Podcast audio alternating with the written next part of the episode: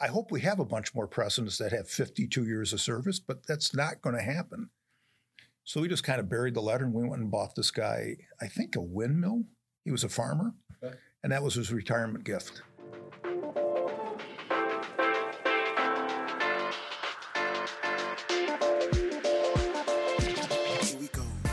From the University of Alabama's Culverhouse College of Business, it's Bama Means Business, a podcast that reveals amazing stories from those people who both inspire and make a difference in our community. I'm Cole Stevens. and On the show today, Dennis Schuler. This is the second part to our five part series with Dennis, in which he chronicles his adventures in London, helping open a brand new office for Procter & Gamble and a lot of the trials and tribulations he faced. London? Way different offer. Right Way there. different offer. and it was awesome. Uh, you know, I remember them calling me and they said, you know, we want to set you up for a go look trip. I said, not necessary. So it was like a tour trip kind of thing to see where you might move. Don't need it. Just let me know when you need me and we're, we'll be there. So I ended up going, I think it was on July 10th, 1992, flying in, and I literally got off the plane and I met Martha Miller D'Lambera, who's the general manager of the business, and she said, "Get your wellies." I said, "What? What are wellies?" Well, they're you know boots. Okay. Because we're going to go buy land. I said, "What do you mean we're going to buy land?" Well, the business you're joining, health and beauty care, we're gonna we're gonna grow this thing exponentially faster. And Procter was kind of at that time uh, more of a soap and paper company. We were going to start to get into beauty products, and we need to build a building emblematic of that. And that was one of the projects I worked on. Interesting, fantastic. And uh, correct me if I'm wrong about this assumption. A lot of people look at you know a common everyday use item like like soap, uh, like hmm. those kind of products, and they don't give it a second thought. I'll just hmm. buy the name brand and then mm-hmm. you know use it every day until I run out. Mm-hmm. And working you know, inside that kind of company, is it that simple, or is there a lot no, that goes into no. it? No, I mean just the capital uh, that's required to make uh, baby diapers or toilet paper, for that matter. You're talking hundreds of millions of dollars in a machine. Yeah, it's it's impressive. And the, and the corollary converting lines that go with it. So it's it's a big deal. You know, when we used to re, we called it replatforming baby okay. care, where you'd have to change out for a new kind of new diaper that might be more absorbent that could run into hundreds of millions of capital expense. So you did it every little once in a while. You didn't do it every year. But P&G had kind of made its name. You know, it was it was formed in 1831, I think, and it was a soap and candle maker at the time. Okay. Procter and Gamble's got together in the banks of the Ohio, and they created this business. And uh, it's it's it served itself well, but they wanted to get in the high, higher margin, higher value products, and that's led them to beauty. Right and they bought a lot of small companies, Shulton and um, oh, there's three or four companies. Richardson-Vicks was a big acquisition. They hadn't really integrated them yet, and that was my job when I went into the UK. It was to integrate those acquisitions into the company, which formed the nucleus of what we now call beauty. And when you're on like an acquisition team, mm-hmm. usually you're, you're looking at the books, you're making sure to run a mm-hmm. whole profile of yeah. the company. Did you serve as more of the analyzing the human talent, the, the resources that came in with it, or are you more general overall? It was general because the deals were already done. Okay. So pre-deal stuff and due, due diligence already been done. This was more of how do you integrate the business into the existing operations? How do you retain the talent? And then okay. how do you grow it? Yeah. And so when I joined the business, Cole, I mean, don't hold me to these numbers, but I think the business was, I don't know, 400, 500 million. And when I left it in 2008, it was over 23 billion. That's that's now some of that's or, right a lot of that was organic, but some uh, you know large chunk of it was acquisition. We bought Clairol, we bought Wella, we bought Gillette, um, and that really changed the landscape, the face, no pun intended, of Procter and Gamble and beauty. It was just phenomenal. Um, but you know, I, I, think international assignments for the listeners, particularly students that might be listening, um, they're tremendous accelerator experiences because you're you're on your own in many regards. You have support. I mean, I don't want to uh, suggest that they drop me and they cut all the ties and say fend for yourself. That wasn't it. Have a fun, Dennis. You're in yeah, a whole go, new country. Have fun. But you know, you didn't have you didn't have the headquarters that you did in Cincinnati uh, that would be there as a resource you could call because you're five hour time zone away. Yeah. So you learned how to do with less and you did more by yourself. So you grew exponentially faster as an executive, um, which was phenomenal for me. And I can't, I, that's six years that I spent in the UK uh, was probably the most growth I've had in my career. Um, Now, in some aspect, I wouldn't want to repeat it because it was really high stress. I had a French boss who I ended up loving, um, Michel Lebelou. But my first six months, when everything I gave him was, "This is bullshit, Mister Schuler. This is bullshit."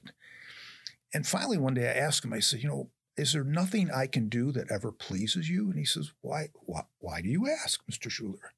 I said, "Because every time I give you something, it's bullshit back."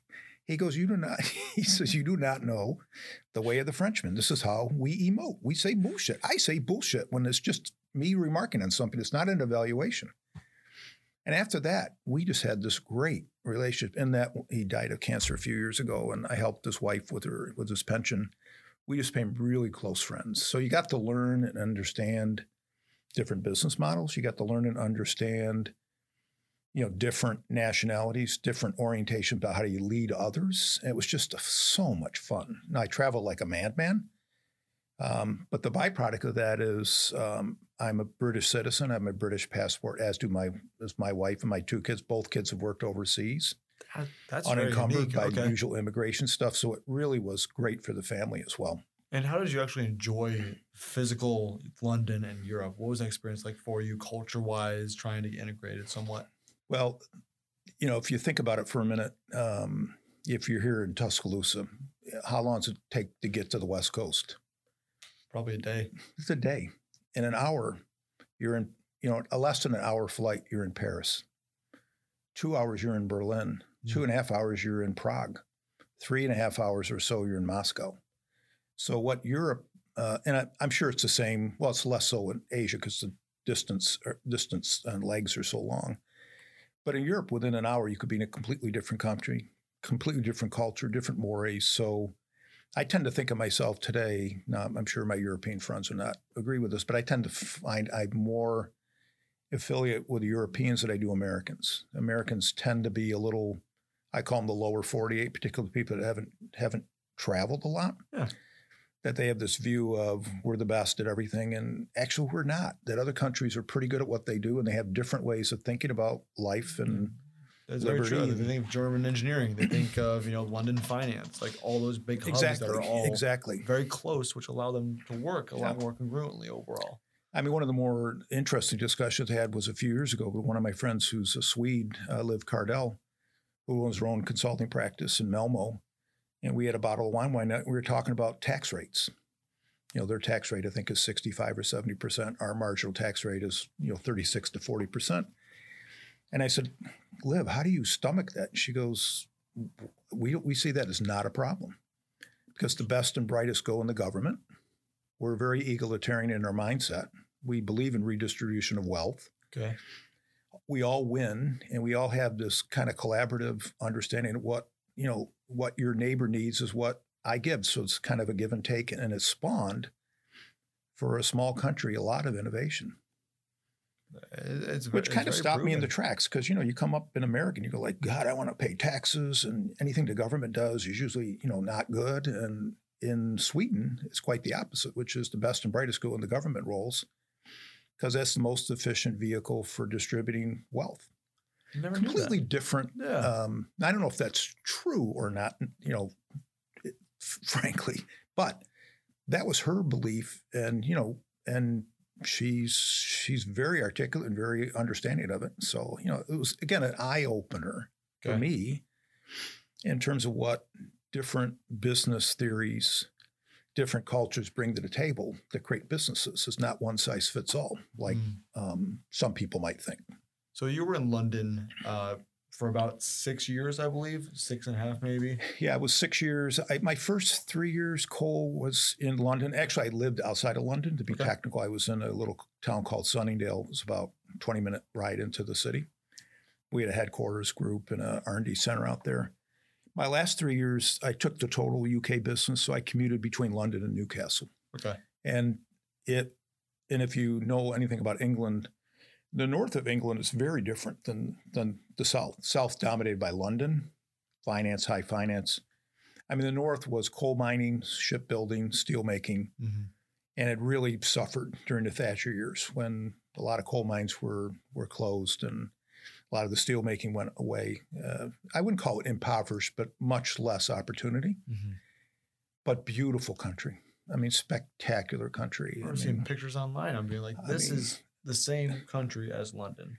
Because That's- London, you think that's huge exactly right. metropolitan, like all built out. You go north and you have, like you said, the beautiful scenery. That's exactly it. Um, I would fly into the airport and I'd stay at a little hotel in Morpeth, which is 20 minutes from the airport. And I used to sit out in the back of the, the little garden thing where you could eat. And then in the summer, you could just sit out there and there was no noise, there was no light pollution, it was just darkness. And you say, wow, this is what England was like two or three or four centuries ago. It's still here. And it's just, uh, it's just fantastic. Now, P&G had a business that was the laundry and cleaning business, and that was a machine and a couple of things. They had great market share, but more importantly, they had it was a talent machine. Many of the top leaders came through that business because it was uh, big. I think it was the second most profitable unit in P&G's uh, lineup, but it was a proving ground um, that executives would go through, and it was really a well, well-run organization. Um, a little stiff upper lip for me. You know, the classic American wants to come and change things. But on retrospect, looking back on it, you know, a lot of the things they were doing were, were the right things to do to grow their talent. So you had this. Uh, so what I had was I had this upstart business down in the south called Beauty, and this very mature business called Laundry and Cleaning in the north. And it was so different between the two, both physically, geography wise, and also business tenor and tone was completely different. We were embryonic at Beauty. We were just starting out. We were just trying to get uh, our business established.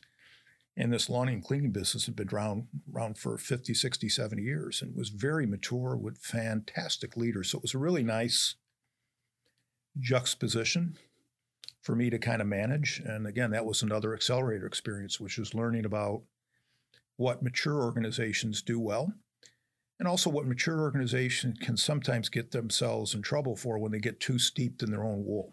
Mm. I can definitely see that. And I think I heard of this story, and correct me if Hmm. I'm wrong, that there was an employee that worked and retired from uh, P&G. It was something like 58 years, I want to say, working for That was company. 50, 50 some years. Yeah. 50 some years. Yeah. Can you, do you mind sharing that story, like what happened and your position? It was, uh, uh, my P&G friends are going to kill me for the story. Um, there was a, there was an, I, to be honest, I can't remember whether it was somebody in the UK that retired or an American that retired. I can't remember now. Um, the, the fog comes in from time. Exactly. But I think the I think the issue was this guy had had 52 years at the company. So I sent a note to the U.S. saying, "Hey, we'd like to do something different outside the norm. You know, 52 years is 52 years. Let's do something outside the norm." I get this letter back from the HR group that said, um, "We've we've looked at your request, and we respectfully turn it down because it will set a precedent." Okay. So I write back and I go, how in the hell is there going to be? I hope we have a bunch more precedents that have 52 years of service, but that's not going to happen. So we just kind of buried the letter and we went and bought this guy, I think, a windmill. He was a farmer. Okay. And that was his retirement gift. That's a pretty unique retirement gift. I've never it heard was of that. fun. We did a lot of uh, interesting things that, um, you know, I, and I think, you know, listen, you're working in a company of, uh, at the time, P&G was probably 80 or 90,000 people. So I get it. Like, a you- large listen, you, yeah. it's a large company. You got to have some corridors for decision making. I understand that. But, you know, then common sense needs to kind of activate. And it's like common sense is there's really no precedent here that we need to be concerned about because how many people are going to retire after 52 years? So let's do something unique and special for this man who gave his life to this company. And so the team said he's a farmer. Let's build a windmill. Get a windmill for him. That's what we did. That concludes our second part of our five part series with Dennis Schuler. And thanks so much for listening to the show today. If you're not a subscriber, do subscribe to our podcast wherever you get yours. And of course, check out our website at culverhouse.ua.edu to learn more about the Culverhouse College of Business and what it has to offer. And as always, roll tide.